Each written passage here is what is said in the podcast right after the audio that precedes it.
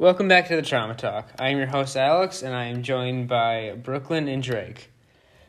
We have finished the book, so this will be our last podcast. We read through chapters 14 till the end of the book. So, starting off in chapter 14, at Nickel, um, it's time for like a state inspection, which is supposed to be a surprise, but like word gets through to like some of the heads, so then they start planning for it. So it's not actually a surprise, and they all know about it.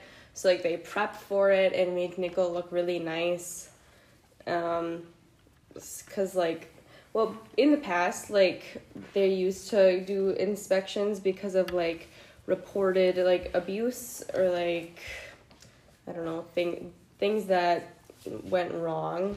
Yeah, so like, it's like so usually people like call out the school and the state goes through an inspection, but like they just prepare for it because it's like the school looks bad. I remember one part of the book, it said that um they had to clear out generations of grime, so like it was so caked on that they had to like take out all of it, which is kind of gross. Yeah, and I'm sure like cleaning up all the stations where like they beat people in like the the White House, it would probably take a while to clean all the stuff up, so they would need a couple days to clean and stuff.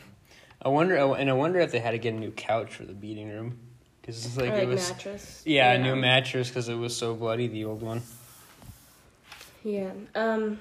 So well, then Elwood and Turner are cleaning. They're assigned like the basement for a while before they move to a new place. But Elwood tells Turner because Elwood has been keeping like note of everything that happens. He writes down anything and everything. Um. So he tells Turner he's been like tracking the community service deliveries.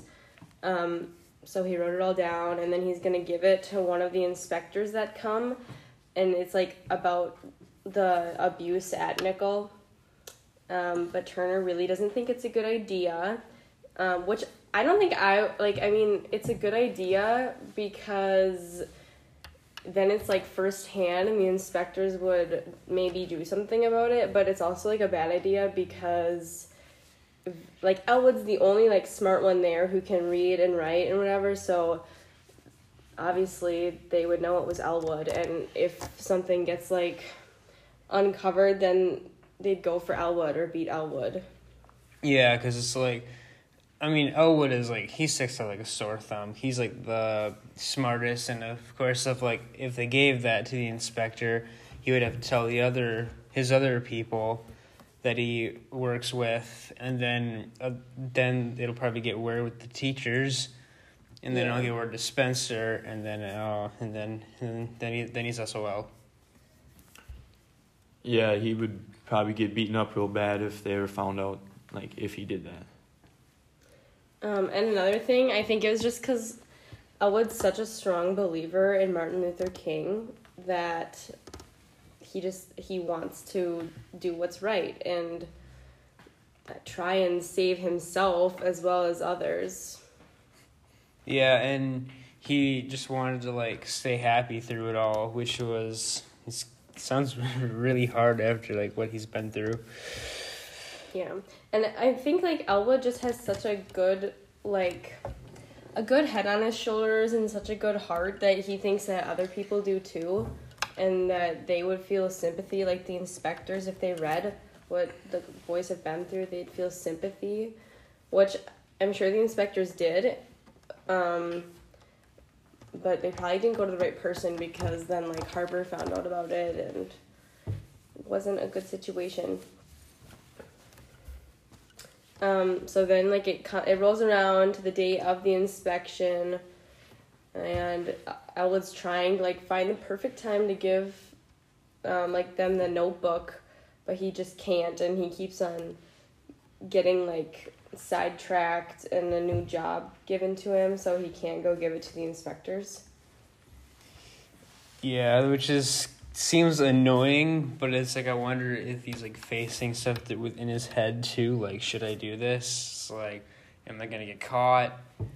It's just super annoying, but it's like then it makes you wonder too. It's like they like they make the kids go to work so they don't have to like so they don't get distracted with the inspectors and like be like oh help me i'm being beaten Yeah, if, like if I were in this situation, I'd kind of be scared to be giving them like a notebook with you know what they've been doing to him. So I kind of get where like he can't really find a situation either because he has to wait for like a perfect time to give it to them.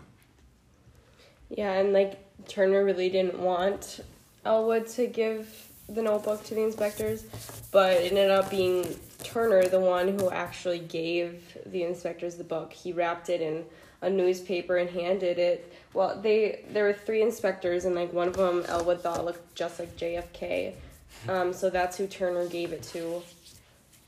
And like it, he rolled it up in newspaper and gave it to him through like the car window before they left.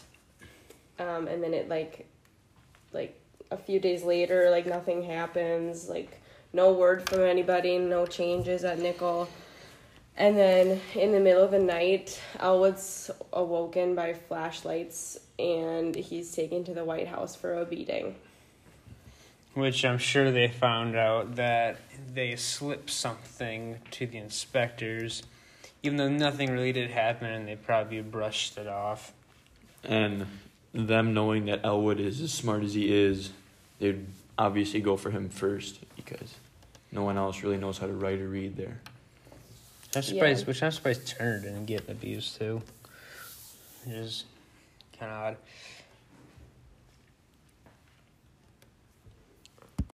So in chapter 15, we skip ahead. Um, now it's like the 2000s, and they're just like Elwood and his wife, Millie, um, are at a restaurant, and it's, I guess, it's just looking ahead, like further into like their the ace moving. Um, Yeah, cause like instead, like, cause I remember in like the back of the book, he had like he bought like one moving, one moving vehicle. Now he has a whole fleet of yeah, and like a vehicles. secretary. And, yeah, he's been moving up in the world. Yeah, so then I he was just doing jobs and whatever and then well he actually was moving an old woman um she died alone in an apartment upstairs and that just made him really like I don't know, hit reality. Like he was like, "Oh, I don't want to die alone. Like I don't want to die lonely."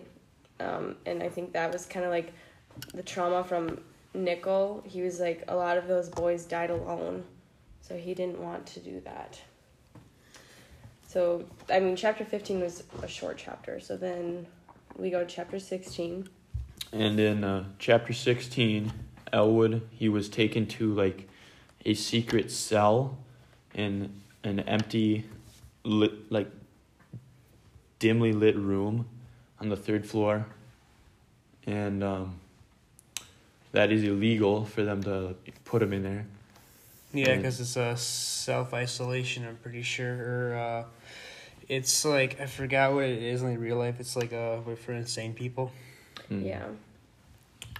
it that room existed in Nickel since like the school was built, and I guess Elwood was like left there for three weeks with Spencer, um, returning at one point to beat him, and he got like one meal a day, and he was at his time there he was sitting thinking about he was thinking about Martin Luther King, and he said like to love those who harm you and Elwood just felt like really alone and sad.